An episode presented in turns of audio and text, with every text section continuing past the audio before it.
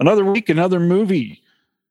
I guess we're doing Platoon this week, but instead of actually doing a, a cold open that has anything to do with Platoon, um, Empire Magazine has released a reader's poll of the quote 100 greatest films of all time. Is it quote. of all time? of all time? That's what this says. Uh, the the the opening paragraph on the list says the greatest movies of all time endure all kinds of reasons for all kinds of reasons. They have made that definitive. Now, uh I believe we all have something to complain about for this list, so we're just gonna bitch about a list of 100 movies for a couple of minutes. Yeah. I, I have uh, two very specific bitches, and these are my main bitches. Okay. Okay. Number one is number one Lord of the Rings, Fellowship of the Ring. Right. I love Lord of the Ring. But you didn't even get the best of the three as the Lord of the Rings that you picked. Like they went with Fellowship instead of Return of the King. Why? I feel like I feel like Return of the King especially should be that pick if if it's going to be one of those, which it shouldn't be. Uh, Yeah.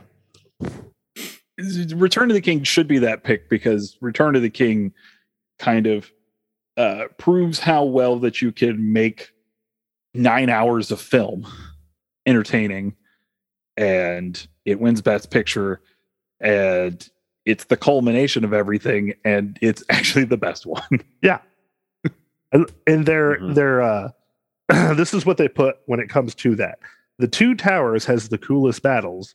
The Return of the King boasts the most batshit operatic spectacle, but Fellowship remains the most perfect of the three, matching every genius action beat with soul stirring emotional one. What? Mm. What? what? No, you're wrong. Yeah.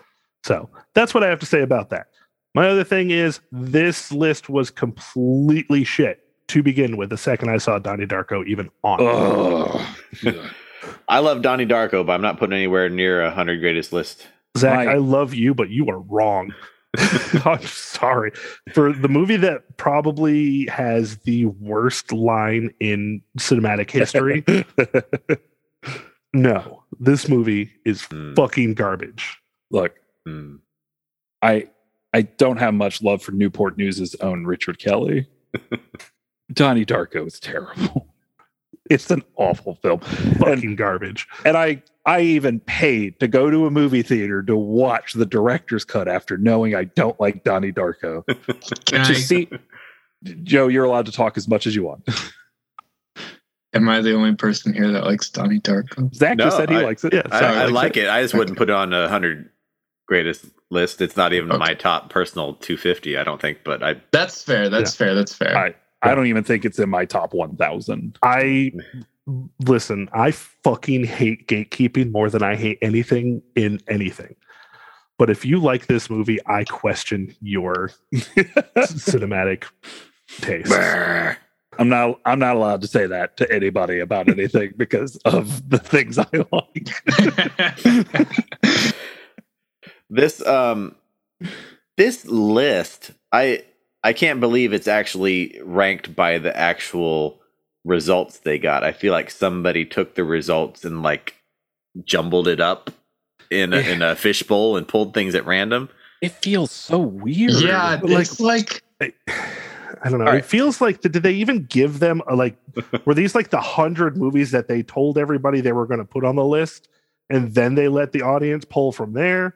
yeah. it Like, feels like it feels like there's no rhyme or reason to any of this. Like The- yeah my my biggest problem with this list uh, yeah. I I want anybody else to speak before I just hijack the show. So Okay. an- anybody else have any specific complaints? I Or- I I have several.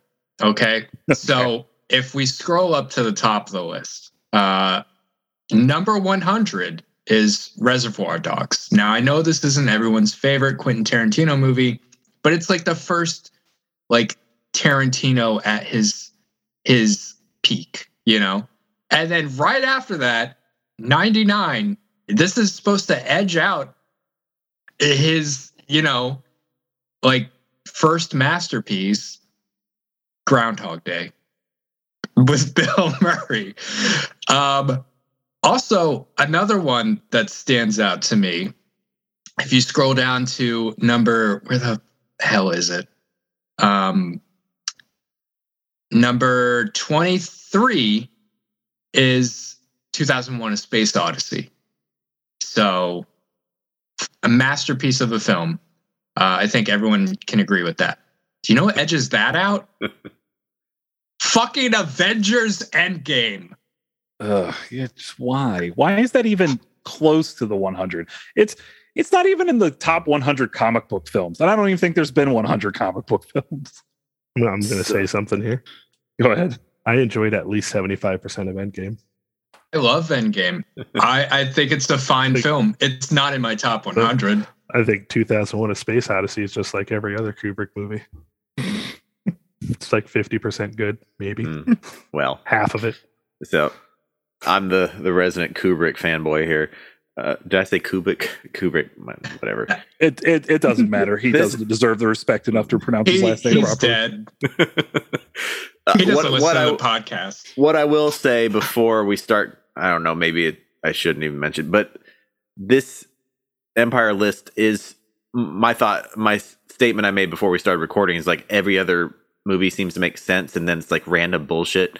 At least five or six MCU movies in there. I think I'm probably overestimating the number, but Well, there's But- one in the top 10, so you're not far off. the a lot the ones that I'm like okay that make kind of kind of make sense are largely reflected like in the IMDb top 250 like you know you got the Godfather up there the Dark Knight is uh number 4 on the IMDb list uh Shawshank uh, the I mean I understand they're popular popular movies and people vote them that way but there's just so much random shit um so Paul, I'll I'll I'll follow your lead on what you have to say here, and I will say, out of the top 10, all but one, maybe two of them are perfect films. I'll say but the top ten isn't bad, but it's But it's definitely not 10, top 10 of all time. here, here before before we hide before I hijack this. Let's go ahead. We're I'm going to start at one. We're going to go through the top ten. We'll we'll talk about these real quick. So it's Sure. Lord of the Ring, The Fellowship of the Rings. Uh, again, the wrong Lord of the Rings movie. Put the Lord of the Rings as a trilogy. First off, as one pick. Mhm. one Agreed. pick. End of story.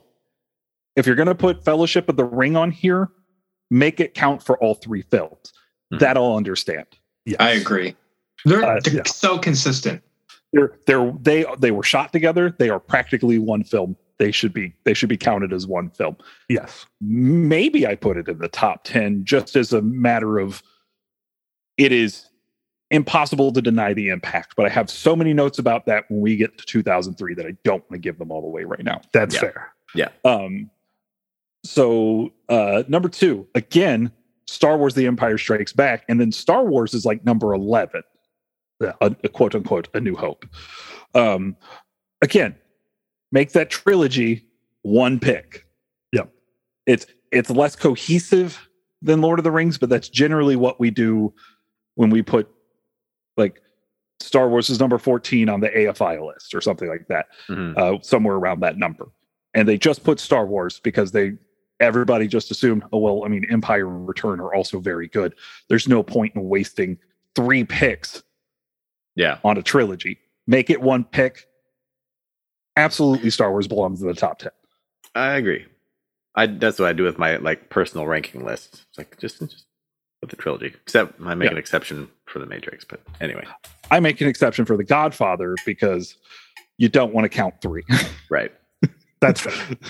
so one and, and and one and two are such different films.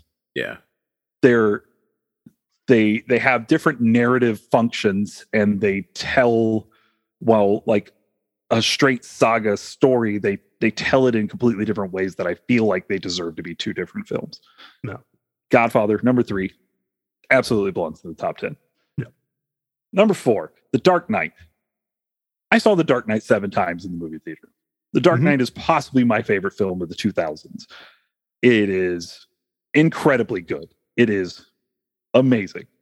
It is not one of the top 10 greatest films of all time. No. I, I'm so glad you said it, Paul. I was gonna say it. I wanted. I'm glad I have your back. I top 50, maybe top 25. I I but- it's up there, but it's not Yeah. top ten. It's not I number think- four. I think The Yeah. Dark Knight getting any showing in the top 100 at all is really good for that film. Uh, to to be like Hmm. The Dark Knight is better than anything Akira Kurosawa did, anything John Ford did is wild to me. Even saying The Dark Knight is better than the film that inspired it, Heat, is wild to me. like that's such a weird thing. Uh, number five, The Shawshank Redemption is belongs in the top ten. It's perfect. It's one of the most amazing films ever. Yeah. Uh, Jaws. Jaws. I have a hard time saying should be in the top ten, but it is a perfect film. It's a perfect film. It's iconic. It's understandably because again, this is an audience poll. It makes sense that that's in there. Yeah, I'd put it in my top twenty at It's- least, or fifteen. it's it's possibly one of my top 20 favorite films of all time. I don't know. I say it's even putting it as Spielberg's best film is is Yeah. where is kind of where I have a hard time because I'm yeah, like Jurassic Park exists. I think Schindler's List and Saving Private Ryan are both in this list, and I'm like, Ugh. uh, but I have many many more notes on those again. Yeah. I again, Pulp Fiction I love, but I have a real hard time saying it to be one of the top ten best films of all time. Now, I, it's not my favorite Tarantino. Yeah. Top 25 for me, but Not even my not even my favorite film in 1994. that one's a Hmm. tough one for me just because I am just such a fan of dialogue and and Oh, it's I am- Tarantino's Yeah. like dialogue perfection film. And and he was he did things in that film that people weren't doing, but Yeah. uh, somewhere in the top 50. Yeah. Pro- probably low low f- in the 40s for me, maybe. But knowing where Tarantino goes, what? I'm laughing at the next number. Next Yeah, thing on yeah. Yeah. Oh God, fuck! What are we doing? I is- like this film a lot, but it is it nowhere. It is. It would be maybe in fifty-two. Avengers: Infinity War isn't even the best film with Avengers in the title. I That- mean, that would be the 1998 uh, Sean Connery film. I'm so glad you said that. I was about to say it is though. it's I I do not like Infinity War. Uh, I'm sure me and Adam Lance Garcia made enough Yeah. enough Yeah. of that on the uh, Cuckoo's I- Nest episode. I I like it uh, enough to maybe be in my top 500, I my personal top 500, but it would maybe crack. It would be like in the hundred to ninety range, maybe for me. mm. It but no, doesn't even doesn't- touch it- a list for me. No, it I, I like and I and I kind of like Infinity War, but I like it a lot. I mean, would if you're like gonna it be more in if the it top wasn't for 100 of everything, like especially top 10, you need to be a perfect film. And this Yep. movie has like one scene that immediately drew me out of it. So yeah, Yeah, it was it- it wasn't even in my top 50 of 2018. It's not making a list. yeah, the biggest Awesome. crossover event in cinematic history. I'm just tired of hearing that. I don't care. It's like whatever. All Yeah. right, Raiders. Let's let's throw a bunch of let's throw a bunch of IP on screen and not give half of them any storyline. So Yeah. it, it's so amazing. Anyway. Yep. Uh, so number nine is Raiders of the Lost Ark. This this is deserved for me. I think it's pretty up there for me. It'd be Yeah, at least in my top twenty. And again, we got two Spielberg films in the top 10, which I just don't think are the two Spielberg films I put in the as Right. his Yeah. best. no. You know, I listen, I love I love Indiana Jones, but I love it as um as a popcorn movie. yeah. Yeah, it's and I don't see any like it's fun and it's special. yeah, it's fun and there's nothing wrong with it. It is No. tight, it is smart, it is good, and You know, I 10, wonder if top 10. We're talking all time. I wonder if people would vote differently if this was called the 100 greatest films instead of the 100 greatest 100 greatest movies. Do, do people think any differently when you differentiate those words? Uh, I don't know. okay. I, on retrospect, I know I said top 20. I, I, maybe top 50. Yeah, I Yeah. think. Yeah. I think that, I think that's a fair spot. Yeah. I think that's a fair spot. I Yeah. mean, let me uh let me consort with a couple other lists. I have a couple of lists. All right. So when AFI did it in 98, uh Raiders, Are those your handwritten notes there? some of these are handwritten. That's that's a different thing though. Oh, okay. Um, okay, so this one's actually printed on cardstock because I'm that nerd. Raiders. I didn't think it was that far down. Uh, number 60 on AFI's 98th list. Hmm. Hmm. Uh, which I feel is good. Yeah. Again, like being in the top 100 of all time is is nothing Yeah, it's going to be Nothing- good. Yeah, I it's no knock on anybody. Like you can be number 100. You're, you're still in the 100 greatest films of all time. I watched I've watched just 150 brand new films that came out in 2021. It's not like there's any shortage of films. Yeah. And I'm nowhere near close to having seen every film that came out this year at 150, which is so wild to me Yeah. uh 66 on the 2008 list at one point i had the uh oh there we go yeah but i mean so we're going all time and and they're they're more um world global than afi is of course but i mean like entertainment weekly in like 99 or 2000 did a 100 greatest of all time list and they did their their top 10 looks like this one godfather Citizen Kane, Casablanca, Chinatown, Raging Bull, La Dolce Vita, The Godfather Part 2, Gone with the Wind, Some Like It Hot, Singing in the Rain. Like It's like when you were talking about recency bias. It's like, this this is exactly Yeah. what I wanted to hijack on here. Yeah. Was that I people think too small. They they don't give a lot of thought to anything outside of their bubble. And a lot of our bubble is we were born in the 80s and brought up on 80s movies and then raised in the 90s. So we were watching 90s movies as children. So those are the films that are exciting to us.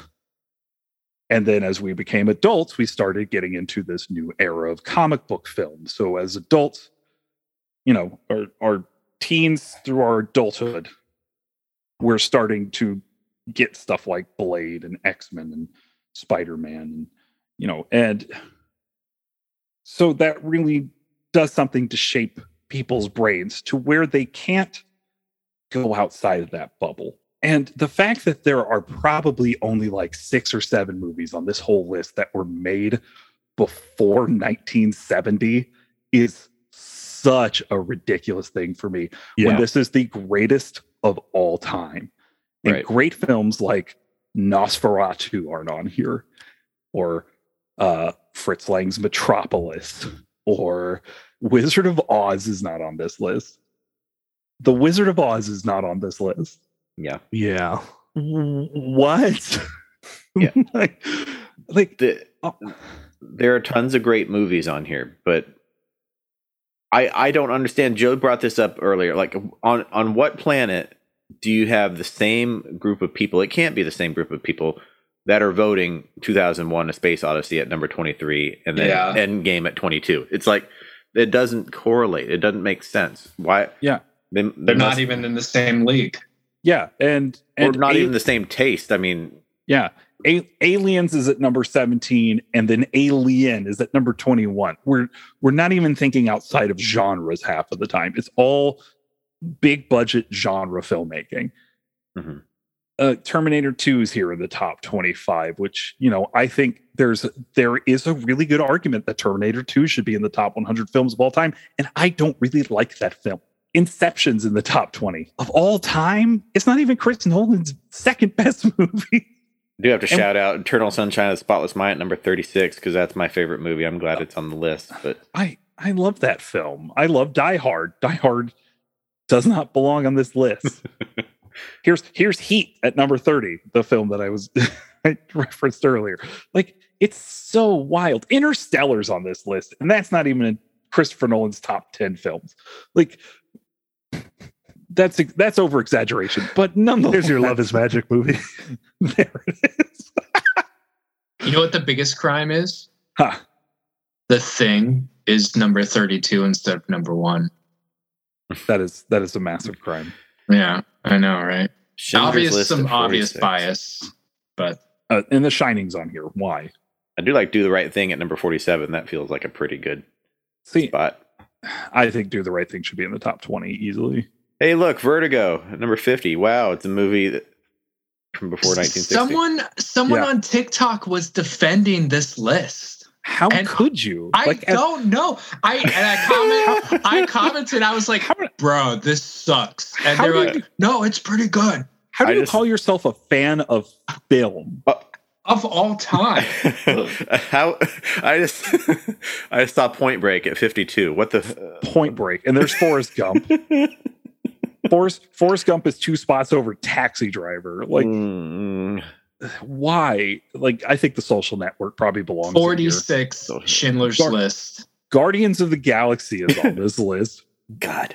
I like that film, but it's not even in my top hundred. Uh, I don't think there's a single one of the Cornetto trilogy that's not in here. And oh, Pan's Labyrinth is on here. That totally belongs in the top 100. Yeah. Yeah. Pan's Labyrinth, Lawrence of Arabia. Yeah, sure. I like Out, Edgar that's Wright, nice. but I don't know if his films scratch my top hundred. Uh, number 64, La La Land. How about Jesus Christ. God. Seven Samurai at 65. Gets beat out by La La Land. Oh wait, That's- wait, wait. We have Lawrence of Arabia here. Yeah. At sixty fucking two. right. Like I 60 don't understand. Seven Samurais at 65, a film that literally inspired pretty much the Western genre of the 1960s. Like, there's no Sergio Leone without Seven Samurai. Yeah. It's it's so wild to me. One Flew Over Cuckoo's Nest is here singing it. Singing Lady in the rain. Bird. That's a random kind of pick. I mean, I know Greta Gerwig is your girl, but Lady Bird being on this list It's not weird. that good. I don't think I, it is. It's it's so good. It's close to perfect. But if I'm going to put one of Greta Gerwig's films in here, it's going to be Little Women. Yeah, I would agree. But I love Lady Bird so much, and there's Inglourious Basterds, Spider-Man into the Spider Verse, Ups in here, which I have a lot of thoughts on, and we're not. I'm not going to cover for Rear reasons. Window. 72. Oh, What? God, Trainspotting. Sorry, Trav. This is a long uh, thing, Yeah, but we- sorry. it Yeah, needs to yeah, be talked we're, about. We're off the rails. yeah like so so we're in here with here's a quiet place and arrival and return of the jedi because that's the third of those that's in here like i love all three of those films i do not think they are a quiet place is so fucking good it's it's not the top 100 of all time all time No way. And it's and it beats out Psycho by like yeah five places. What? yeah and and here's here's uh the usual suspect directed by serial rapist bryan singer like why is any bryan singer on this list as much as i like the usual thor ragnarok the 100 greatest Oh my god, why? uh i love shaun of the dead black there's black panther black panther which should probably be the highest marvel film on this list If we're gonna- Exactly. if we're going to let any Marvel films on this list, Black Panther should be occupying the highest spot for a Marvel film. Uh, Exorcist, Titanic, I'm okay with. No Country is shaky for me because I haven't. Have I seen any other Coen brothers up to this point? Is Fargo on here? I didn't see Fargo. Was the Big Lebowski on here? I love No. No, Country, but like Blood Simple, Raising Arizona, Yeah, this list is hot garbage, bro. Logan. Logan is in, is on this list. Portrait of a Lady on Fire. That's I, that's a new one I haven't even seen, but it seems I hear it's I hear it's phenomenal. but are we really going to call it one of the 100 greatest films of all time? It's too much recency bias. It's people just don't think about these things. They don't think about historical context means so much when talking about film and to just be like oh well i like marvel movies so they should be considered one of the 100 greatest films of all time because fuck martin scorsese what the fuck is wrong with you At least Joker isn't on the list. Oh thank Oh my god. fucking god i That i I, would, Amelie. I love Amelie. I love amelie i it Miss Paddington 2 for you. i don't know if it's jean-pierre Jeunet's best film guys, where's Wonder Woman 1984? Uh, that's zach's or, favorite film Um, He's l- joking. He's joking. you and Yeah. your jokes, Paul. I am a i i am the joker That Serena Williams commercial is better than the whole Wonder.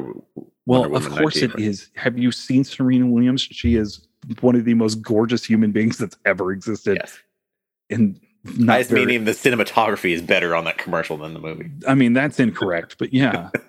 anyway, there's Paddington 2. We'll Yeah. we'll end this on Paddington 2 should probably be in the top 100 greatest films of all time. Um, along with uh, Clifford the Big Red Dog, which tells us that love is magic.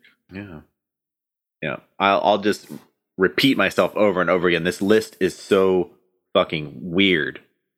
Yeah. half, maybe maybe a third of the stuff on here is deserving, but the order is so odd.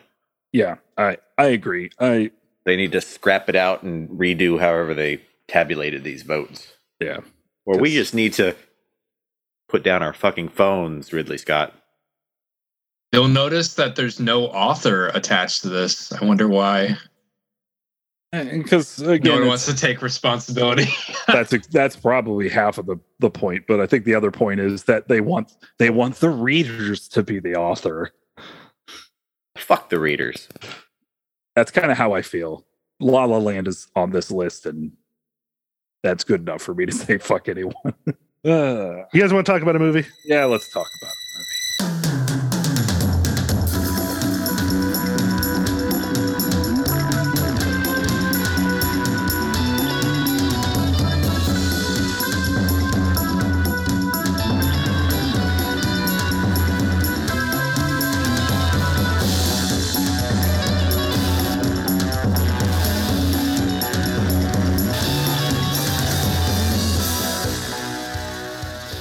hello all you beautiful people out there in podcast land my name is paul workman I'm Jonathan Pierce. I'm Zach McCoy. and we are your Oscar Grouches. Welcome back to the Oscar Worthy Podcast, a show where we discuss Oscar winners throughout history and try to determine where the Academy went wrong, if they went wrong, and what film are we watching this week. Zach. We're watching Platoon. We're going back to Nam, boys.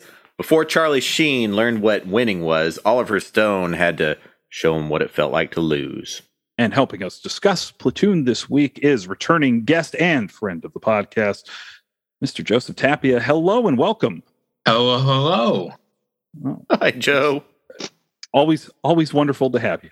Well, thank you. I'm glad to be back. Uh, so, is this everybody's first time watching this film? Nope. Yes. No. Big old no for me. Of course, I'm the weirdo. You fucking weirdo. You're a weirdo. Uh, Joe, do you remember your first time seeing this film? Um, it's been a while. Um, I think I Been a while. probably watched this when I was 18, 19, so more than a decade. Uh, I haven't seen it. So Zach? This is one that uh, was on TV a lot. Uh, I'm sure I saw my stepdad watching it sometime when I was in middle school. Um, so I'd seen some TV versions, but I finally saw the actual unedited film around 2006 or 2007 when I got an Oliver Stone box set for Christmas one year. Yeah. How about you, Paul?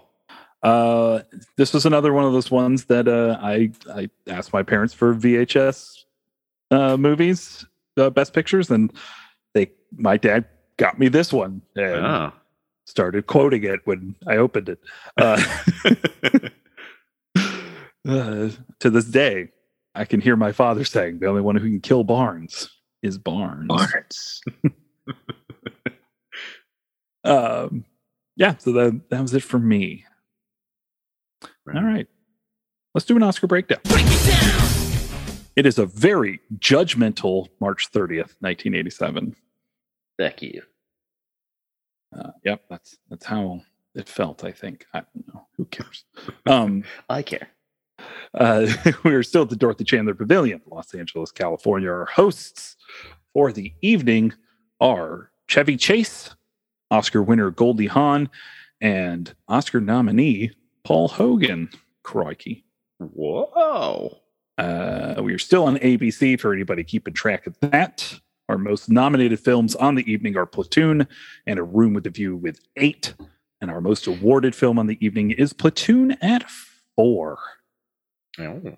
Our winners for the evening Arnold Kopelson gets Best Picture for Platoon, beating out Children of a Lesser God, Hannah and her sisters, The Mission, and A Room with a View. Oliver Stone wins Best Director for Platoon, beating out David Lynch for Blue Velvet. Paul Newman, the year after picking up an honorary award, finally, after seven tries, gets his competitive Academy Award winning Best Actor for Martin Scorsese's The Color of Money. So be sure to listen to Third Sazy. Hear us talk about The Color of Money this week. Yes. Uh, spoiler alert: it's green. The color, the color of money is green. Yes, and so is the label on his uh, Caesar salad dressing. Oh, Oh. Maybe I don't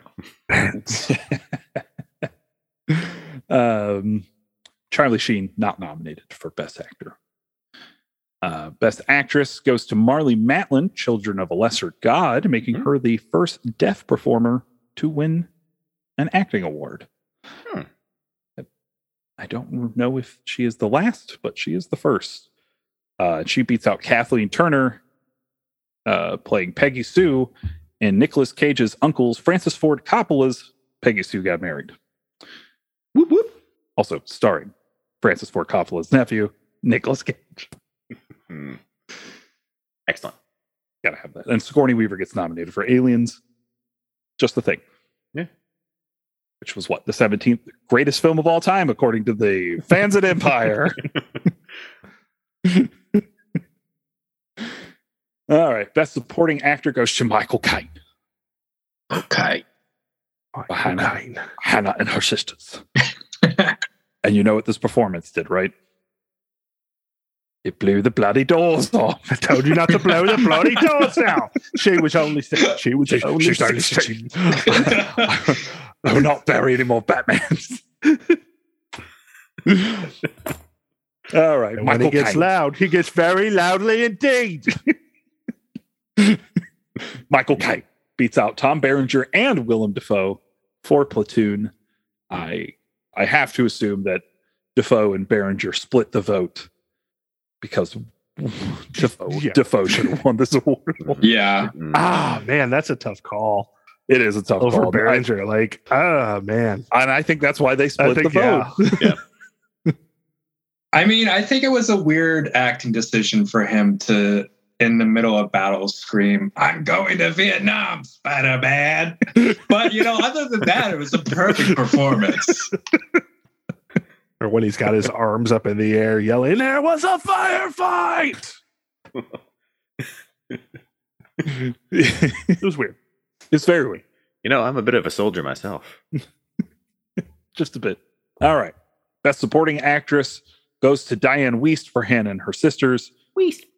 Uh, somehow, Platoon not nominated in this category. God. Um, best screenplay written directly for the screen goes to Alvy Singer, picking it up for Hannah and her sisters, beating out Oliver Stone pl- for Platoon, and Oliver Stone and Richard Boyle for Salvador. Interesting. Uh, also, uh, just in case anybody needs to know, I mentioned Academy Award nominee Paul Hogan at, at, as the host. Yeah. Academy Award nominee Paul Hogan for Crocodile Dundee. what? Paul the Hogan, are drunk. Paul Hogan, Ken Shadie, and John Cornell. Screenplay and story by Paul Hogan. Best screenplay written directly for the screen. Crocodile Dundee. I, wow. Who says? Who says the Academy doesn't respect comedy? I do. I know you do. You're not wrong. Okay. Um, best screenplay based on material from another medium goes to A Room with a View. Uh, best foreign language film goes to The Assault, going to the Netherlands. Ouch. Best documentary feature ends in a tie this evening. Artie Shaw, Time is All You've Got, and Down and Out in America. Sounds like they should be tied and somehow Yeah. titles together makes sense. I mean, one movie's about a clarinetist, and the other one's about Reaganomics. Oh, Reaganomics. Reaganomics! Cowabunga! countdown is on for America. Uh, best documentary short subject goes to Women for America, for the world. Good for them. I see, we missed out on that one. Yeah, uh, we we That's Again- two I've missed out on. I missed out on the uh all the kids. Now I've missed out on because I'm not yeah a woman. boys boys and girls is the Boys and girls, that out was it. Yeah. Yeah. Yeah. So hmm, does that? And I'm just never gonna get my fucking Oscar. Zach. This this is your uh your birth year, right? yes. I wasn't born at the time of the ceremony, though. Uh, Yeah. well, no, you would have been born at the time of wait. Oh wait, wait, eighty six. Yeah, it's a movie. yeah, so, this is 87. eighty-seven. yeah. Um, okay. So uh best live action short film goes to Precious Images, Oh. going to going to Chuck Workman. Hey, that's Uncle you. Chuck. Congratulations, Chuck. It's nice to see a workman doing something for once. Instead of being a bum, which is what I am. So it's not just a shitty name.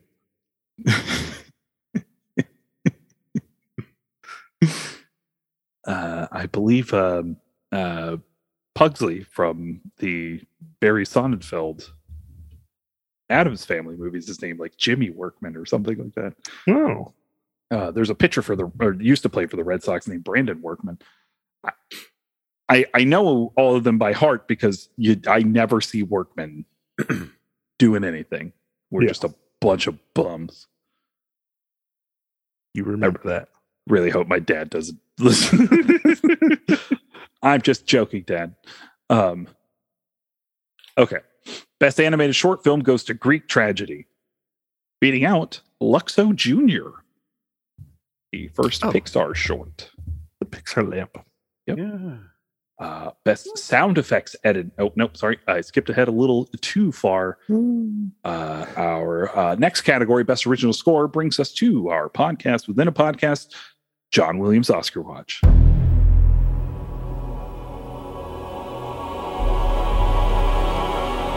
John Williams, not nominated again. Damn it. What is he doing? Yeah, you bum. Where are you, John? Um, and he would have lost to Herbie Hancock for Round Midnight. Congratulations, Oh, Herbie Hancock. I love some Herbie Hancock getting funky with it. I should have looked up to see if Herbie Hancock is the first uh, black composer to win Best Original Score. Hmm. I did not look that up, so maybe I'll get back to that. I I really like this category. I'm going to run it down real quick. all Right. All right. Herbie Hancock beats out James Horner for Aliens. Hmm. Great score. Uh, he beats out Jerry Goldsmith, who we all love, for Hoosiers. Just a fun film. Uh, beats out Ennio Morricone for The Mission. And finally, Leonard Rosenman for Star Trek IV, The Voyage Home. Category. I love this category. But Zach Zach looks like he has a note. I was reading here. Uh, Prince, you know, won. Uh, was the only black winner of the short-lived original song score. Herbie Hancock was the first and only until this past year. Black Oh, composer. wow. I, I'm I don't know why I sound shocked. That's not shocking at all. but yeah. disappointing. Yeah. Until Jon Batiste. Oh yeah, uh, it, who shares the award because Yep. it's him, him and um, Reznor Atticus and, and Atticus Reznor, Ross for Soul, right? Right. Mm. All right. Uh, best original song. a category I'm going to complain about now uh, goes to Take My Breath Away from Top Gun by the, by the father of disco, Giorgio Moroder. Okay. Take my breath away. Zach, you looked very flabbergasted. Mm. Do you think if uh, they had podcasts back in 1986 that there would be four guys complaining about that category back then? Probably I- right. Probably Yeah. most I mean, they, they- I'm sure Yeah. there are guys sitting down in their ham radios like, oh, what the fuck? You see what happened to Oscars? yeah, that freaking take my breath away. Okay. Like Top Gun, All though.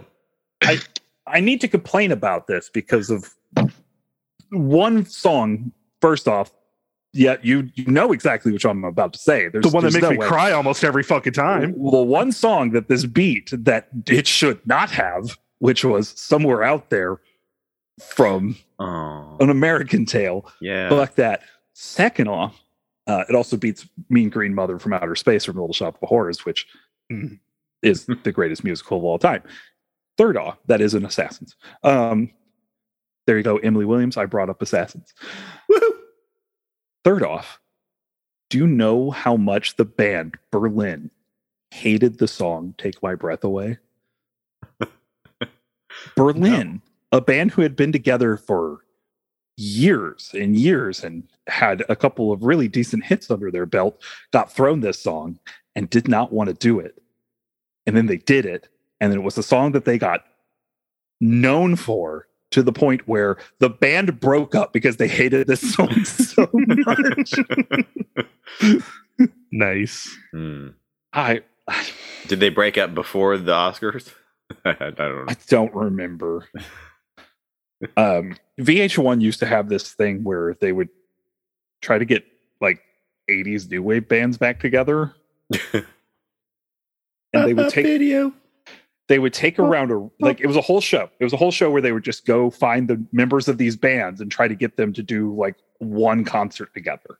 and they did one on Berlin. And the way that they would they they would approach these people and they would talk to them, they'd be like, "Hey, come come do the concert."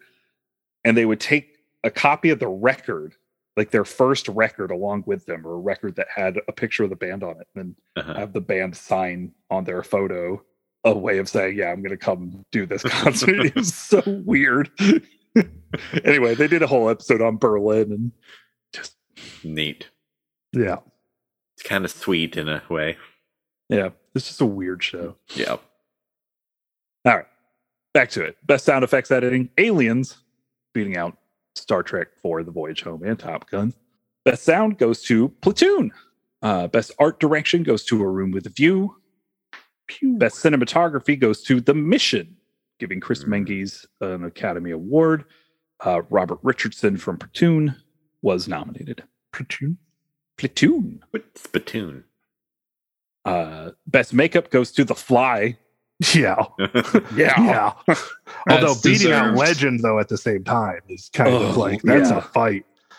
Planet Cave Bears is pretty good too. That that's actually just Yeah. a really stacked category. Yeah. Um, uh, best costume design goes to A Room with View. Best film editing goes to Platoon. And best visual effects goes to Aliens, giving Stan Winston Academy Award. Also beating out Little Shop of Horrors.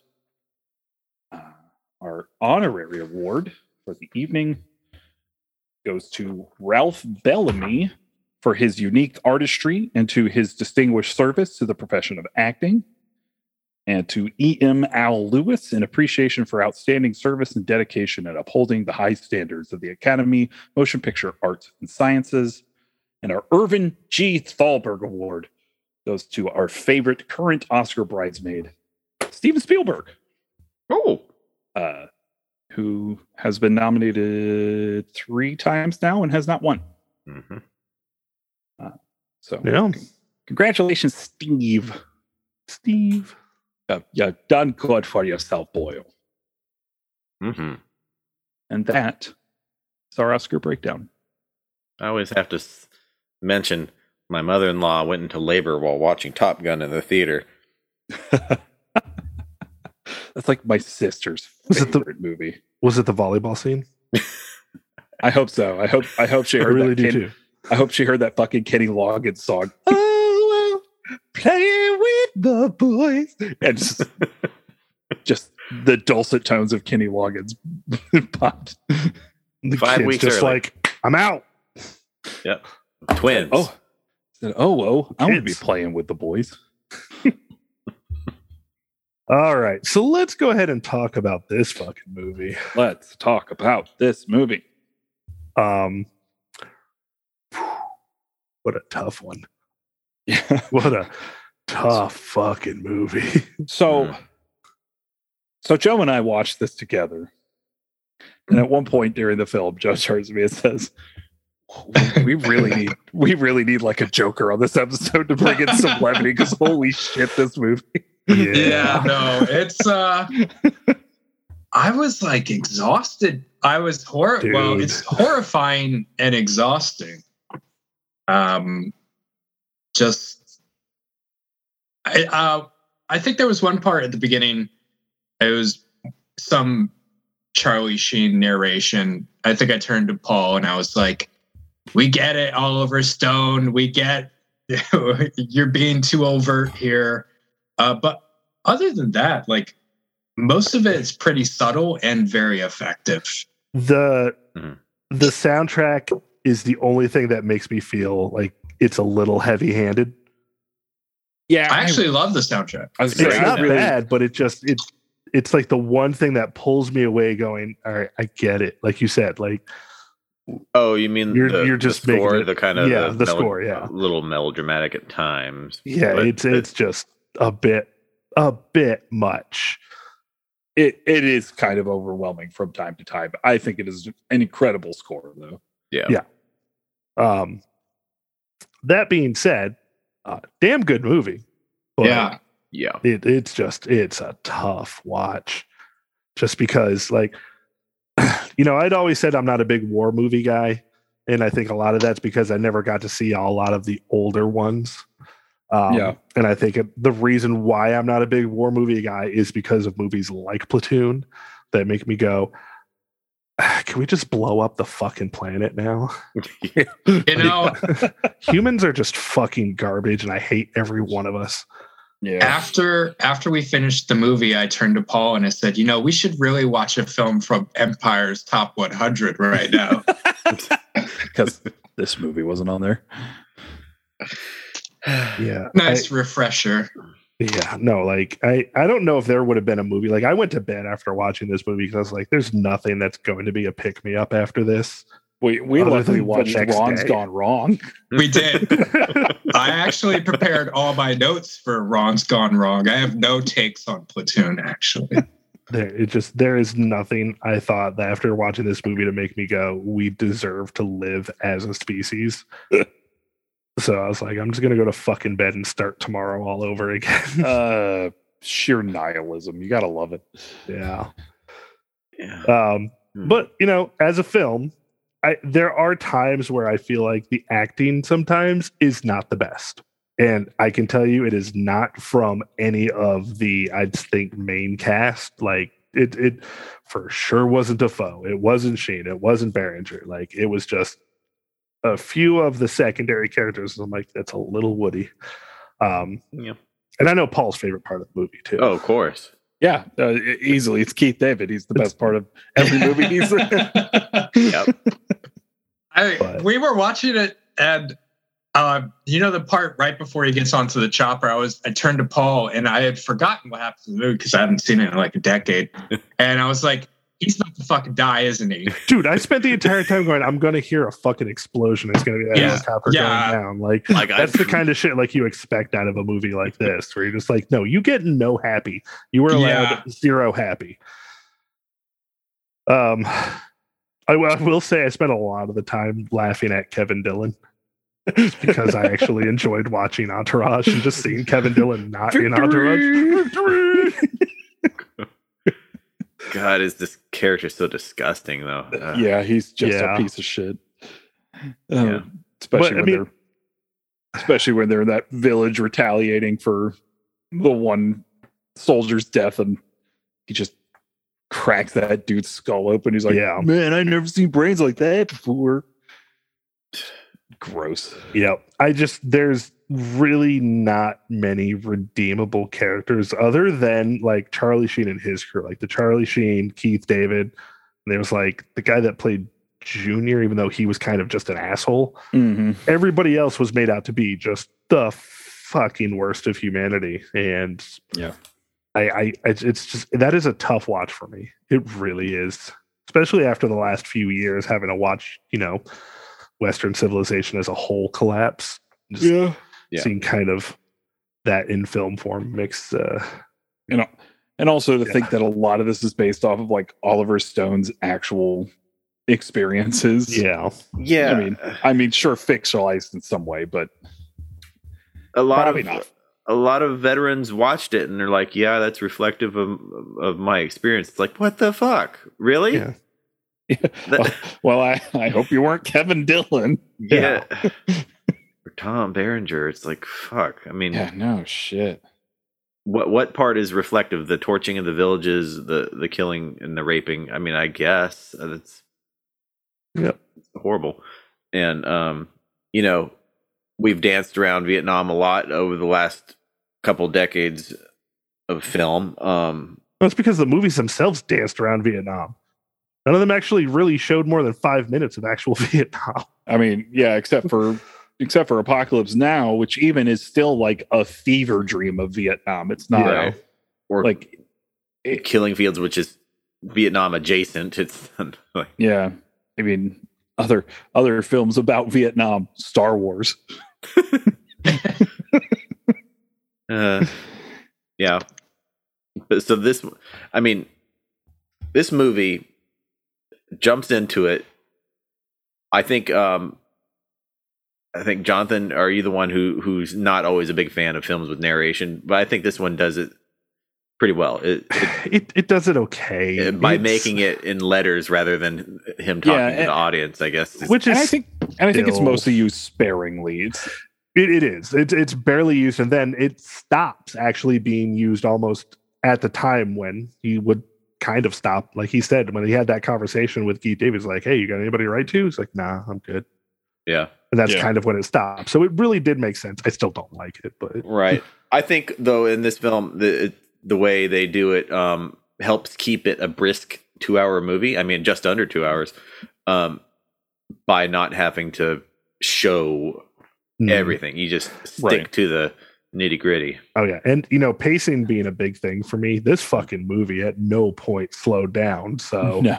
this this one was like it wasn't rushed, but it just it was nonstop, and Yeah. it felt great just with how well paced it was.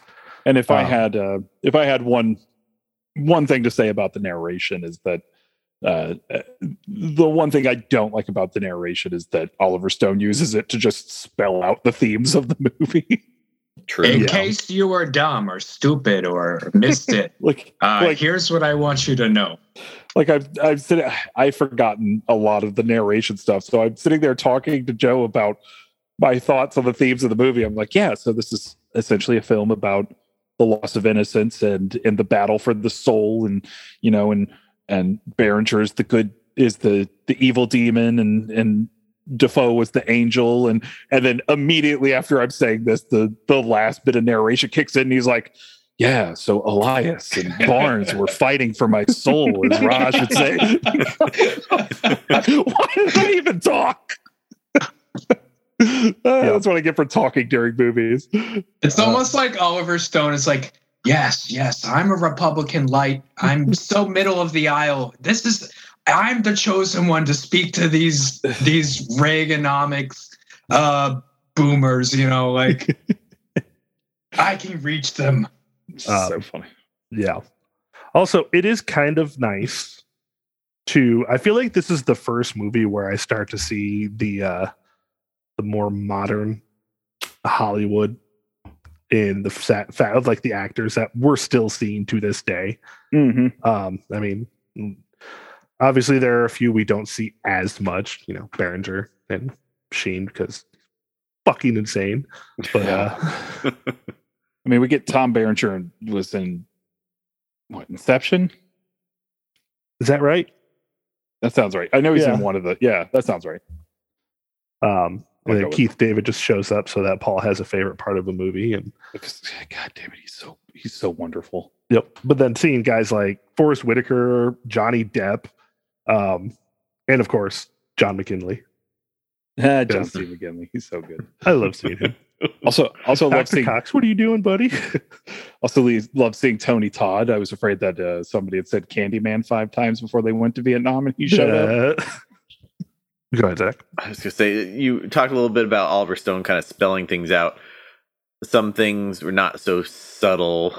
Uh, other things, um, I, I liked them even though they were blatant. Like the the guy who was torching um, uh, some of the huts with the uh, cross on the back of his helmet and, and some of the scripture and stuff. It's like, you know, America Yeah. and Yeah. Christianity and what I- are we doing here? Was there any subtlety or subtext to this film at all? I don't think so. I don't think there's Like, a single was- bit of subtext. And if if you think there's subtext, they'll explain it to you in the next five minutes. Which which I kind of don't hate. I kind No. of I kind of like that he's brazen enough to be like, I'm just gonna tell you everything. yeah.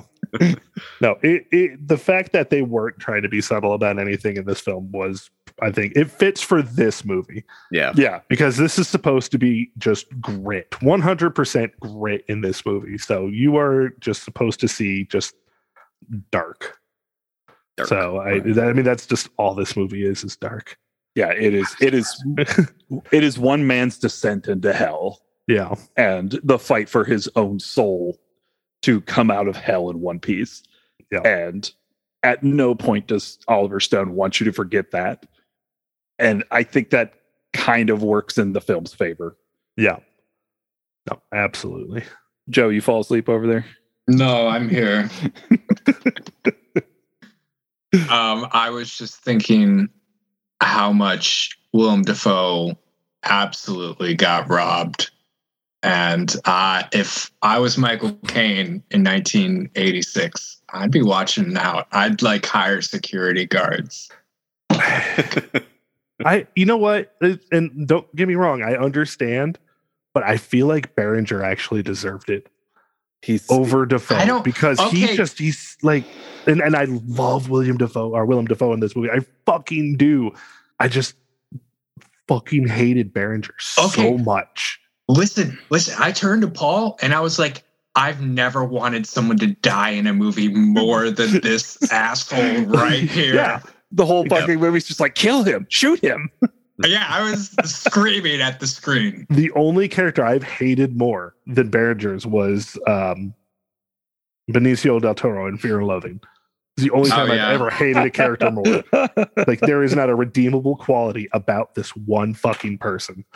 So I just thought like if you're able to do that, like it's not as bad as I am with Benicio because I don't like Benicio del Toro because of that movie.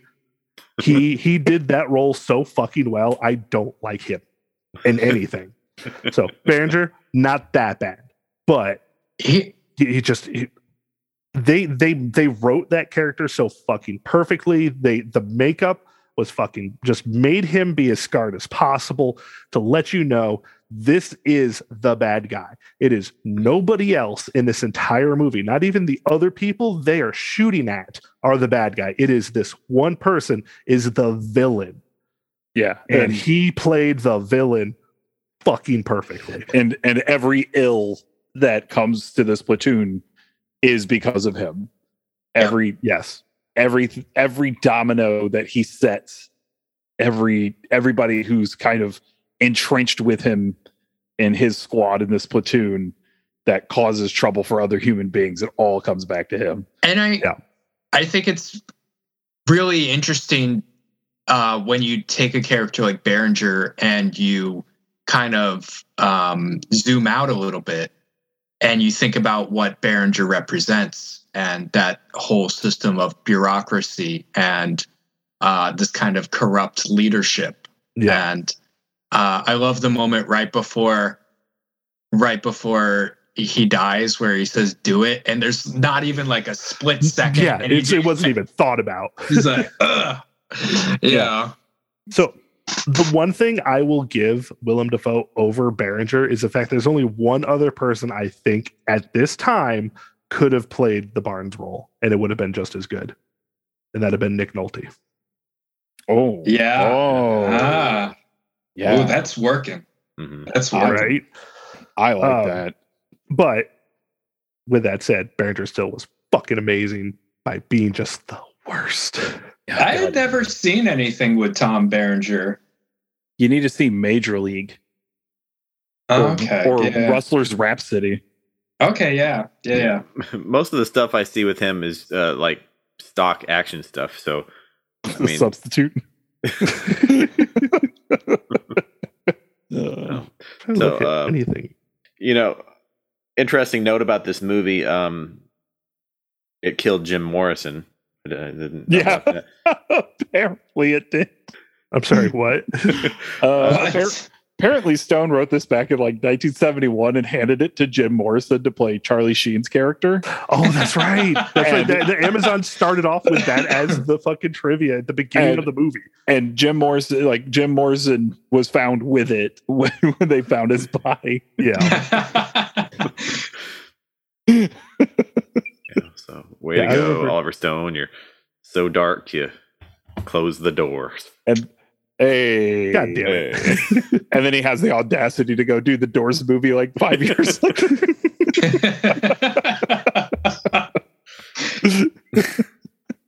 I feel like he has. He probably had some sense of entitlement at that point. He was like, "Yeah, I fucking killed him." It's like I blew myself up in Platoon, so I get to do the Doors movie. So I killed me and Jim Morrison. it was my atonement.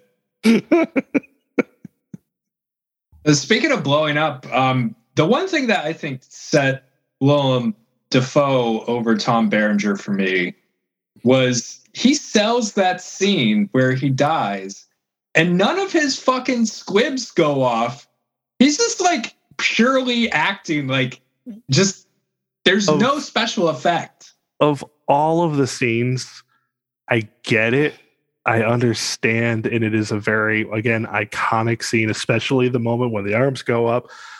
But again, zero think it subtlety and just it's so fucking heavy. Running for that that moment. Like, dude, I come know. the fuck on. they knew what they were doing. He They he was did. like he was he saw the playback on that tape and he was like, "Yeah, this will get me that Oscar." Yeah, like seriously, if it was literally any other movie, I would have audibly yelled in a theater, "Come the fuck on!" Oh come on! But, But and because so it good. fits perfectly on this movie, it gets a pass, but that does not give it anything other than the pass because it is just fucking heavy handed as shit. And Willem Dafoe, listen, that dude runs on a diet of scenery. Like that, that is all that dude knows how to eat. And he fucking does it in that. yeah, he does. But He's so good. he's, he's You just know- so fucking ugly and I don't understand him. Oh, but he's got weird such a weird sex appeal in this film. It's so weird. Why am I attracted to that much ugly? You know what? I was thinking about this. I was thinking I was I told Paul book um while we were watching, I was like, why don't I like Oliver Stone? And I think I figured it out. Oliver Stone reminds me his heavy-handedness reminds me of the same heavy-handedness that Rob Reiner has in his films now. Sure. Where it's like, have you seen the LBJ movie recently? I think it ah. came out a couple years ago. no. And put, I mean, it's teetering on that level of like Oh jeez. heavy-handedness. See, that's the thing though. Oliver Stone has zero fucking chill. Yeah, no that's, subtlety. that's and- for sure. It, and it works when it works, and it doesn't work like when you make natural born killers. Yeah. Oh, we were just talking about that. We And, and and I kind of like natural born killers, but it's mm. definitely not a good fucking movie. we we should have made we should have made this an Oliver Stone podcast called it No Oh. Stone Unturned. And I was even talking about any given Sunday just yesterday. That's a great film. It And, is- and another one, another one where like all the themes of it are just told to you, like Yeah. immediately to your face. Where it's like, don't come at, don't come at me with racism. No, it's not about racism. It's about placism. About races, places, faces. But I guess you know when when Al Pacino is your lead actor, you're not going to get a lot of subtlety there either. Oh yeah, especially that and that time frame of that because that's Devil's Advocate Pacino right there. Yeah, just a couple of years later. Hoo-ah! Ooh, ah. Oh, you carry those bricks for. All right. A- a- any of the other notes anybody has for this film? Zach, you've been kind of quiet on this one. Yeah, I mean everybody else has kind of been saying what I've been thinking. Um, We've we've Oliver stoned all your thoughts. Stop it.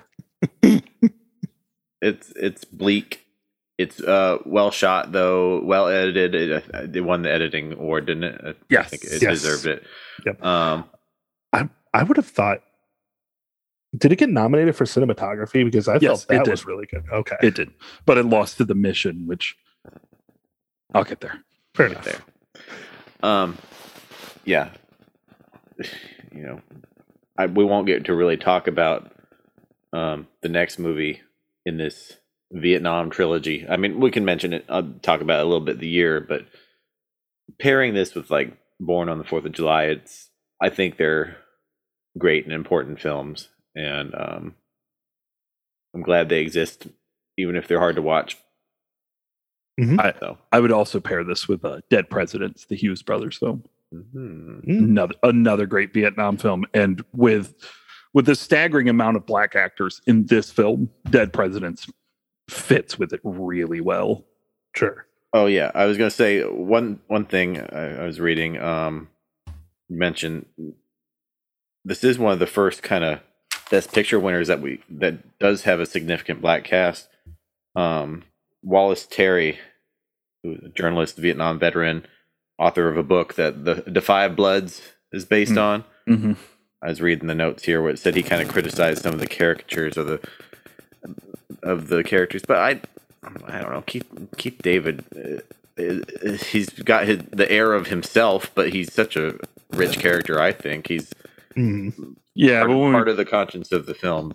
to to be fair, when we meet him, he's he's writing a letter and misspelling everything and talking Yeah. about how the woman the woman he's writing to doesn't know how to read very well anyway. Like what is the line? What does he say exactly? He's like, He's like she can barely read anyway, or something like that. yeah. I, I'll uh, listen to Wallace Terry, uh, William and Mary friend, um, because he's a black man with who served in Vietnam. So Yeah. Yeah. Um, Da 5 Bloods, you know, watch this movie with that too, and you get the, Yeah, the full picture. Da 5 Bloods is incredible. It's especially since Da 5 Bloods also deals a lot with the aftermath of the Vietnam War in modern day and how the ghosts of the Vietnam War still kind of haunt that country to this day. All right. Well, Paul, is this movie in the library? It is in the library. Finally. What do you have? Like five weeks in a row? Uh, last week we got in, didn't we? Did Uh, we? No. Amadeus got in. Yeah. Amadeus, yeah, No, not last week. Two weeks ago. two weeks ago. Sure. So no, not last week, but yeah. So we took a week off, but we're back. So All right. please, gentlemen, give me a year. And Joe, if uh, you you need a slight reminder, uh, the film can only go in ten years prior, so or ten years Ten years after the release date. after the release date. So 1996 is the first year that this film is eligible to go into the National Film Registry. So it is in there. It is. Yes. Okay. Yes. Gotcha. So I'm just looking for a year. Okay. You guys go first. I'm thinking. I pick a lot first. You go ahead. I um okay, so I've got a two quick part. I feel like if it went in the year that it should have, it would have been a 2006, but I don't feel like It would have been ni- Congress oh, go on. Sorry. 96 was the first year eligible. Yeah. But I feel like it, 2006 would have been appropriate for this film. Mm. But I don't think Congress would vote it in during like Afghanistan and the Iraq War because they're not uh, good enough to conscientious enough to do that. It would have been too uh, darkly ironic or something. So I'm saying 2015. Um, I didn't overthink it because I think the uh, Congress is literally just throwing a fucking dart at a wall. so I went with 2009. Hmm. Okay. Um, now I'm rethinking my pick. Um, Zach, you said 2000. 2015 is uh, the year I'm actually picking. Okay. Um, I Jonathan, you said 2009. I'm gonna do 2004. Thought he was going to go uh, 2010 just to be that ass. All right. Are you all ready to be hella shocked? Sure. Zach won the prices right. Oh, Yeah. I'm not What? hella shocked.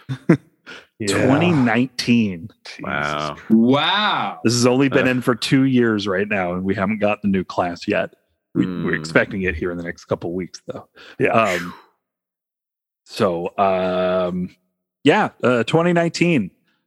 Uh, also from this year going in are uh, fruit, uh, fake fruit factory, Fruits basket. a documentary short subject. Ferris That's, that's an Bueller's anime. Yeah. Ferris Bueller's Day Off, which somehow goes in five years before this film. So, Uh, congratulations, Charlie Sheen. Your 1986 looking real nice. yeah. Um, Hoosiers goes into 2001. Yeah. Yeah. Yeah. That, that's about right. Um, Luxo Jr., animated short subject. Uh, Platoon, of course. Precious Images, a short subject compilation that goes in in 2009, Jonathan. Okay. Uh, She's Gotta Have It. Spike Lee's Ooh. first film since we were bringing up um since we were bringing up Five Bloods, Spike Lee's latest, and that goes in the same year at 2019. Nice. Wow. Uh, Sherman's March, a documentary, which is the earliest film of this year to go in in 2000. And finally, for some reason, Top Gun. Why?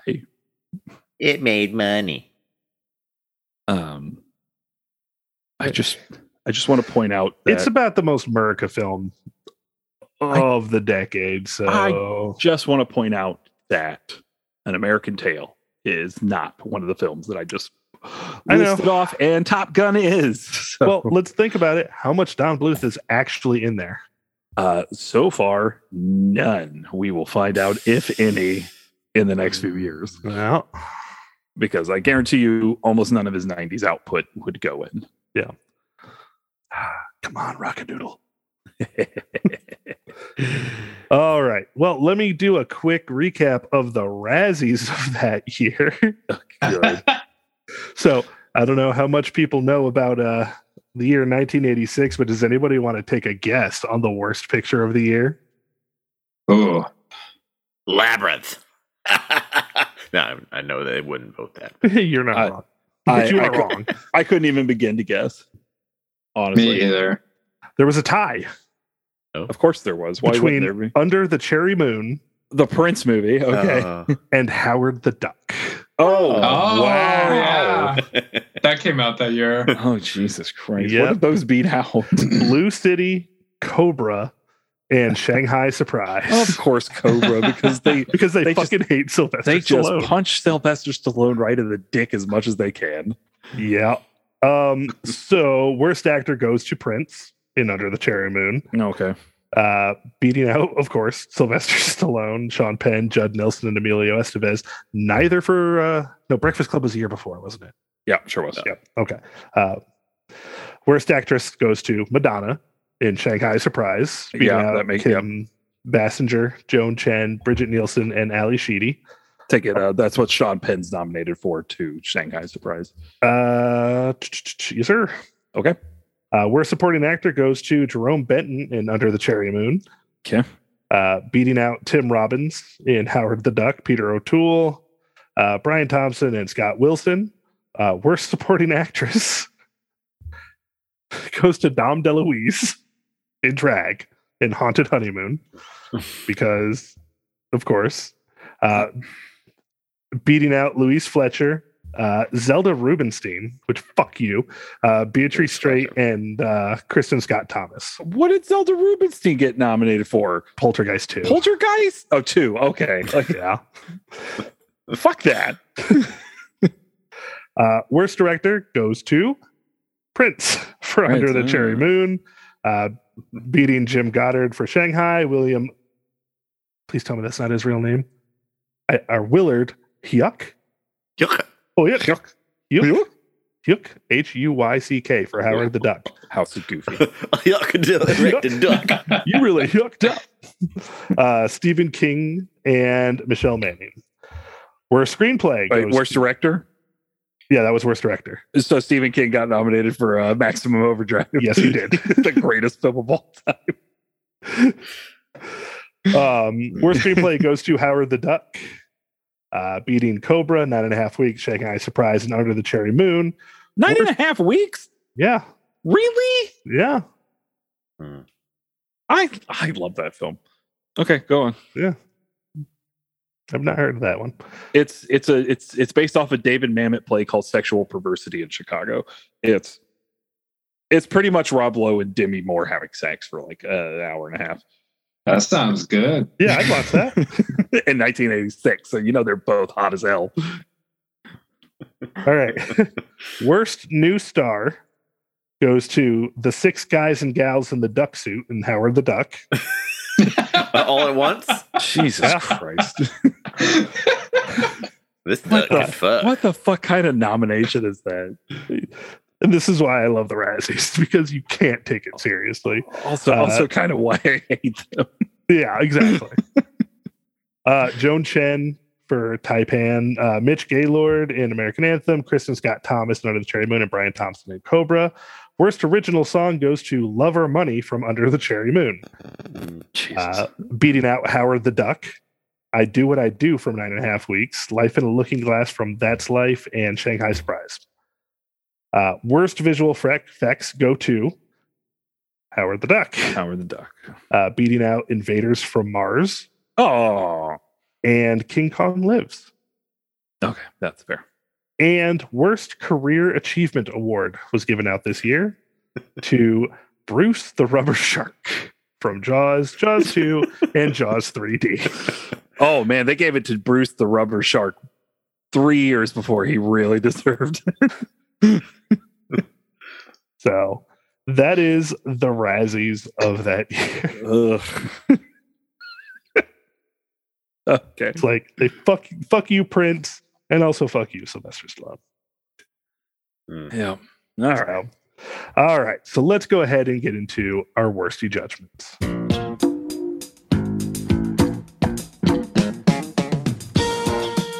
All right, Joe. So you know the spiel here. First question for you is Does this movie deserve Best Picture?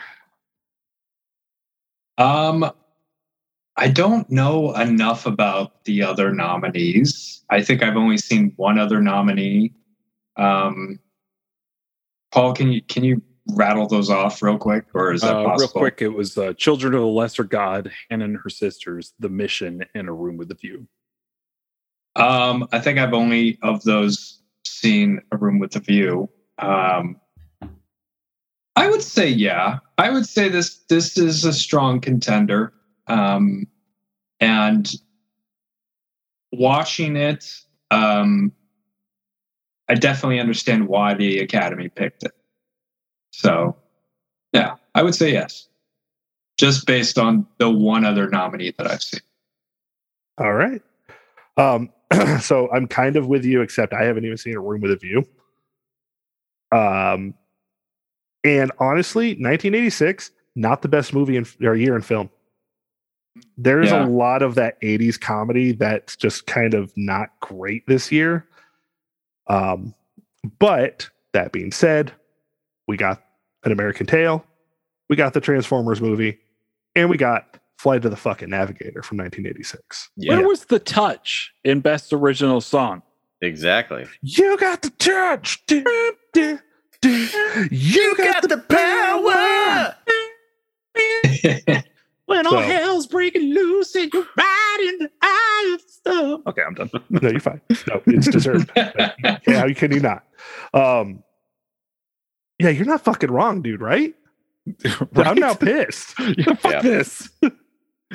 Um, so other than that, yeah, and and also uh, Stand by Me also came out this year. I'm surprised Yeah. that got barely anything. So It got it got a screenplay nomination. it did, but that's it. Like a lot of weird choices this year. it but it, like it's oh and of course i think there's another movie but i'm gonna let paul talk about that because i'm sure it'll come up If it Um, doesn't, you'll have to pick it up for me. Okay, let me make a note here that says, "Why did Paul not obviously bring up this movie?" Okay. Um. So with that said, I've not seen any of the other nominees. I've seen Platoon, and Platoon does deserve this fucking best picture um, because it's a. It's not one of those movies that I want to say is necessary because I am very much I don't want to talk about and see disturbing things because I don't like to dive down that hole. Let me live in my fucking bubble, please. But it it, it did happen and it it I'm glad it did. So yeah. I'm not even gonna fucking no. Joe just put in chat. I muted because I be farting, and uh, I feel like people need to know. He's fucking rolling over know there. information. We're just Uh, putting that on blast. Yeah, man. Yeah, oh yeah, 100. percent Just like Especially you're just stinking up Manny's we fucking keep we, house. yeah we Like, keep it real around here. fucking have Manny open up the We- door behind you, be like, the fuck. We got to let friend of the podcast Manny Classic know what's going on in his house. All right. Um, so yeah, that's my answer. Yes, it does deserve Best Picture. Zach, Hi. hey buddy, how you doing? I'm all right. You gonna talk to us about Robotech? Robotech. I like Robotech. Sorry, I just got on a drum roll there. So if that just showed up in the pod, I'm so sorry, everybody. Oh, good. Okay, sorry. So you're asking me if this deserves Best Picture, huh? Um, I've I seen am. I've seen four of the five nominees. I was not able to watch Children of a Lesser God, uh, so refer to Paul for that one. He's blinking mightily as he looks at me. So, um, so I'll I'll do the thing where I rank the other ones that I've seen. Um, A Room with a View has been a, a while since I've seen it. I wasn't able to watch it this week, but I have seen it before, and I like it. It's uh, quaint in a way, if I recall. uh, you know, prettily made, well written. Um, the mission, fucking difficult movie. Uh, talk about you know shit that'll leave you depressed. Um, really good though. Um, Hannah and her sisters would be my top of the other nominees. Um, not gonna give too many praises to Alvy Singer, other than saying it's probably in my top five of his movies. Uh, that said, of the nominees, yes, I would give it to Platoon. I think it deserves Best Picture over these others. Uh, I, I did watch Down by Law for the first time this week, Yeah, so. Paul, you go grab your criterion there, please, so I can. that's right. You Take know a- I'm going on the drink. Jarmusch. Mhm. He had a he double movie year for him. He put out uh, coffee and cigarettes too. at Um, least at least one of the shorts. oh yes, I Probably the uh no, I, I don't know which one he did that year. Maybe maybe it was the one with uh God, I'm trying to think of all of every, every short in that film, and I can't think of which one would be 86. Cinqué Cinqué Lee, maybe? I don't know. Yeah, shout out Tarkovsky's uh, Sacrifice. My personal favorite year uh, movie of my birth year, Castle in the Sky. You know Mm. that I, I love that movie. Love Miyazaki. Yeah. hmm Um, I am a big fan of Stand by Me as well. Um, but that all uh, let me wrap this up by saying Blue Velvet was the best movie of the year, and uh, probably should have won because it's wacky and wild. And Oliver Stone, he won director, right? Yep.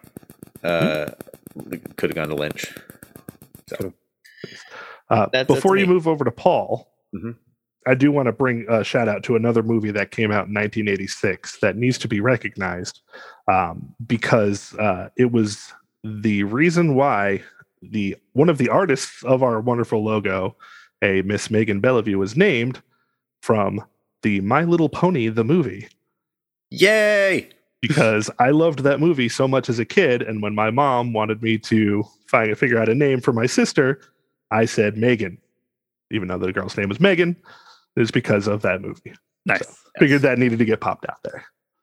I also want to say I I'm I wanted to watch Sid and Nancy this week because Paul, you gave me that copy and I haven't watched it yet. Oh, you need to watch it. I will. I will. Uh, Oh. That was the movie I was talking about, by the way, Paul. It's it's my favorite film of this year. So yeah, I, I was going to bring Yeah. it up. I figured you weren't. I didn't get to watch it this week, but I I watched it recently, so I'm not too sad. Sure. Yep. All right. Oh. Well, Paul. All right. Um, okay, I'm not going to fuck around this week. Platoon is the only film that I think deserved to be nominated out of these five. Let alone, yes, it should have won out of these five. Ooh, Uh, Nice. I think a lot of these films are fine. I don't think any of these films were close to the best picture of 1986, except for Platoon, which rules.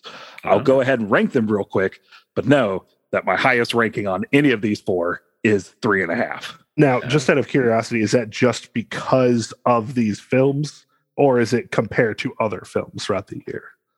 I I think I think it's one because of these films, and two because I think there's much better films. Okay. but Highlander. like I said, I I found most of these films hard to sit through, Mm. let alone pay attention to. Um, uh, we'll start with my least favorite of the year, uh, Joe. I'm going to steal something that you just put in the chat. Children of a Lesser God. Nice. Uh, this movie sucks. I hate it. Thanks, I hate it. Um, it is uh, an ableist savior movie, and I fucking don't like it. Uh, Marlee Matlin is amazing in it and certainly deserved Best Actress. Uh, and in this category, yeah, uh, she she's the best one of these five. So yeah, she rules in that movie, but the movie is trash. Uh, watch some clips for her on YouTube on how good she is. Don't watch the movie; it's terrible. okay. Uh, it's school for the deaf, and uh, uh, a a teacher with the ability to hear comes in and makes everything better for everyone. Wow. Also, it's a film. It's a film where a lot of it is done in sign language, and we have to hear William Hurt translate every fucking line of sign language. Give me subtitles, you pieces of shit. I would like to watch just two people yell at each other in sign language. I don't like this movie. I do not like this movie. Okay, the rest of these I think are fine. We'll start with my Mhm. number three, which I think is going to be a room with a view. It's it is very Merchant Ivory, uh, Ismail Mhm. Merchant and James Ivory.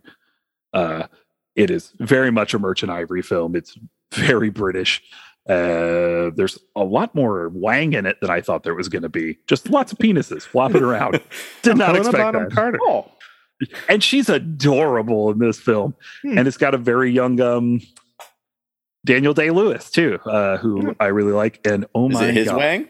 I can't remember. he, he is one of the three Wangs you see in this Nice. movie, all in the same scene, and they just chase each other around naked. It's really weird.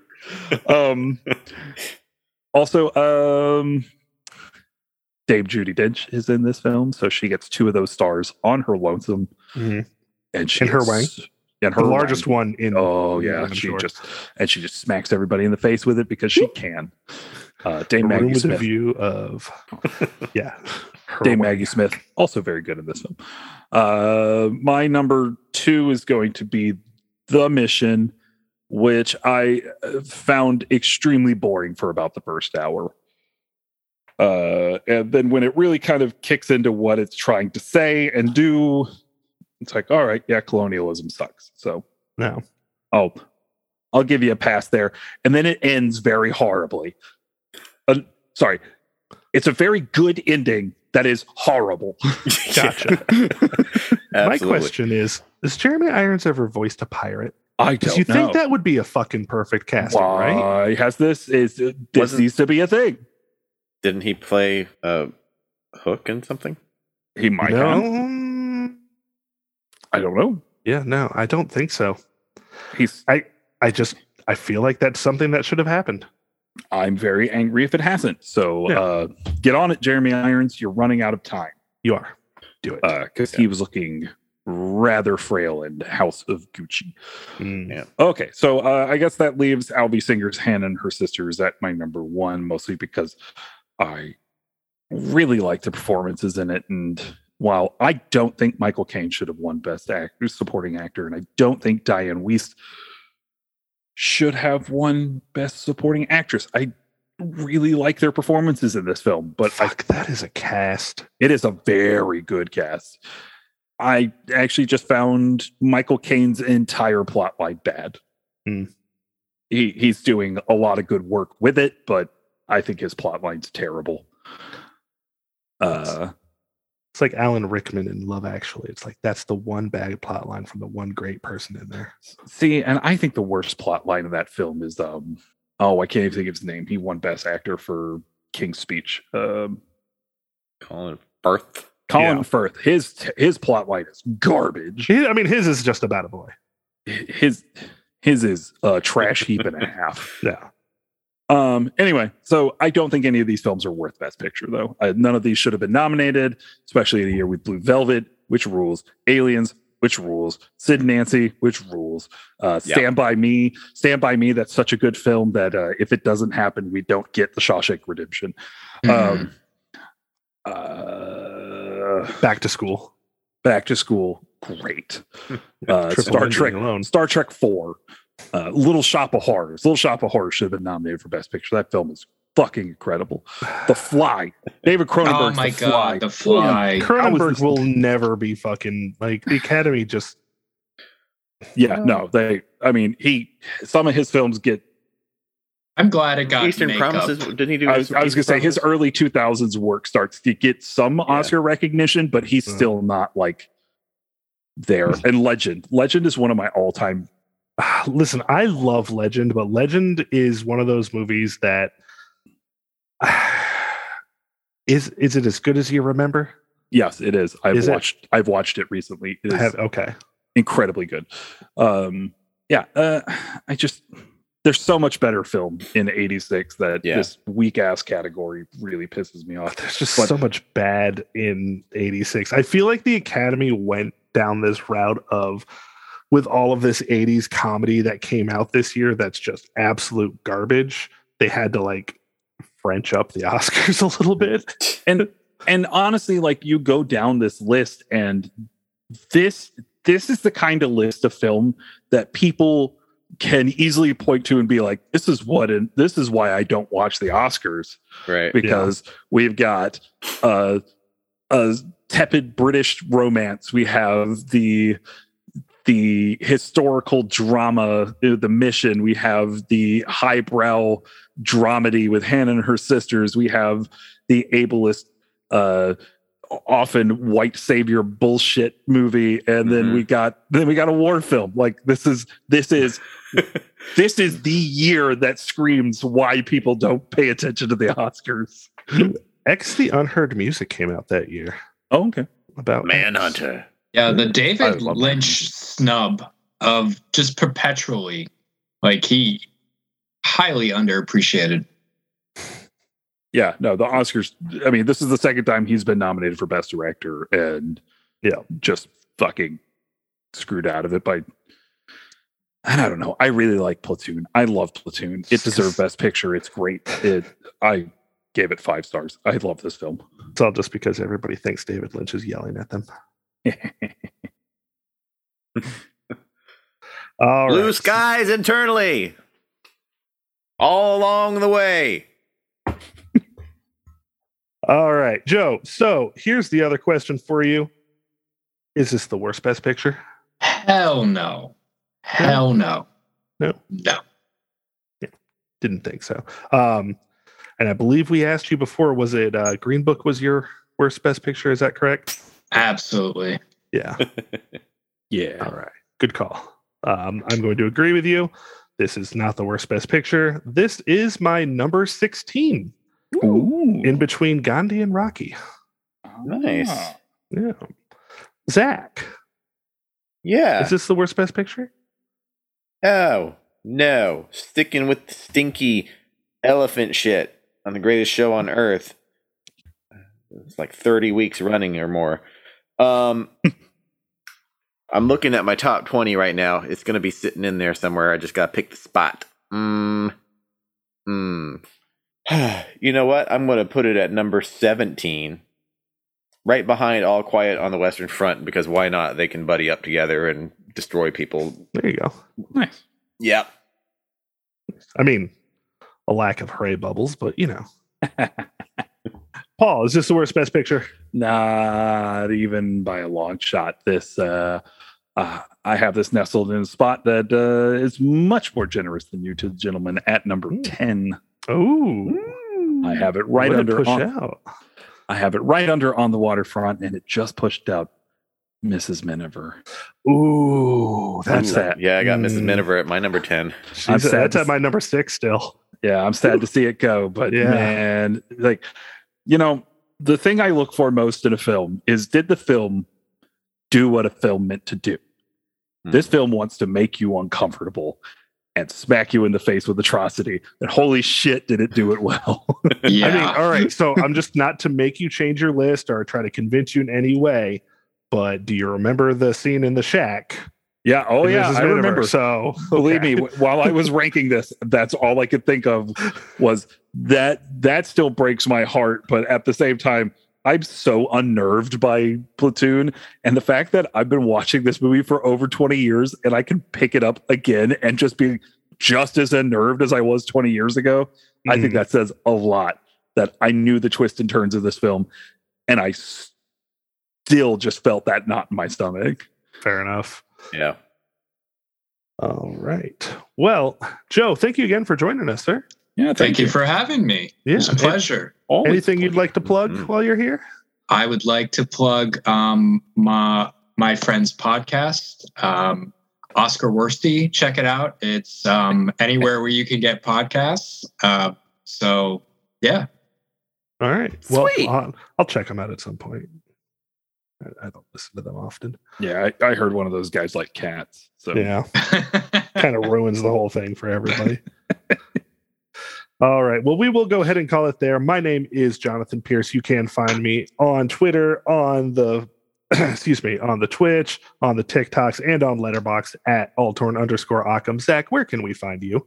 Find me on Criticker, Zachmaster, X A K K M A S T E R, TikTok at House Havoc, or Letterboxd. Search by my name, Mr. Workman. You can find me at Father's Fear across the platforms of Twitter, Instagram, TikTok, and Letterboxd, where I keep a running tally of all the films that I watch. And this week, me and Joe watched Ron's Gone Wrong. we sure did. We watched Ron's Gone Wrong, uh, and that that movie made bullying way too funny. Why was the bullying so funny? oh my god. there is a whole running joke around the hashtag poop girl Yeah, that should not be as funny as it. they they try to make an emotional beat out of it, but it's too late. We're already laughing at Poop Girl. And then they immediately like undercut the emotional beat by having somebody off screen go, "Hey, I think that was poop girl." Nice. Wow. Uh, yeah. Um, better than Dune, I think. Actually, I mean, surprisingly, it's not a it's not a high bar, but not a very high bar at all. Um, anyway, Ron's Gone Wrong. Uh, it's going to be on Disney Plus on the 15th. See it? Maybe. I don't know. Watch it for Poop Girl. Poop girl. Hashtag poop girl. Do it for Poop Girl. I'm telling you, it's Tub Girl. She. No. Hey, if you listen if you listen to this, uh, hashtag Oscar Worsty, hashtag Poop Girl, tag Yes. us. Also, um, I'm tired of hearing the song "We Will Rock You" in movies. I want to retired. This movie had the best use of "We Will Rock You" I've ever seen in a movie. Nice. All right, What are we watching? what are we watching next week, Zach? Next week, we are watching The Last Emperor, which you can rent on Amazon or Vudu or stream on that HBO Max. nice. Yeah. I'm excited. Me too. Yeah. I get to do what I haven't done in a while. Watch batteries not included. Breakout of Criterion. Nice. Gulp, gulp. Okay. oh, I'm so excited to talk about the most overrated film of all time next week. We'll make that the cliffhanger. Goofy Oh. movie? That'll fight you. You son of a bitch. Cats rules. We would like to thank Trav for our sister podcast, Leveling Up with Benjamin Banks, for producing our show. We would like to thank Chad Ramsey for our most excellent theme song. We would like to thank Megan and JW for our beautiful artwork. You can follow the show on Twitter and Instagram at Oscar Worst Pod and on Facebook at the Oscar Worst Podcast. Don't forget to subscribe to the podcast and leave us a nice five star review on Apple Podcasts or Stitcher. It really helps to make us seem more visible in that almighty algorithm. Tracks of my algorithm. Cheers. Make me cry. for Joseph Tapia, Jonathan, Zach, and Sergeant Barnes, who the only one who can kill Barnes is Barnes. We would like for you all to have a damn fine day.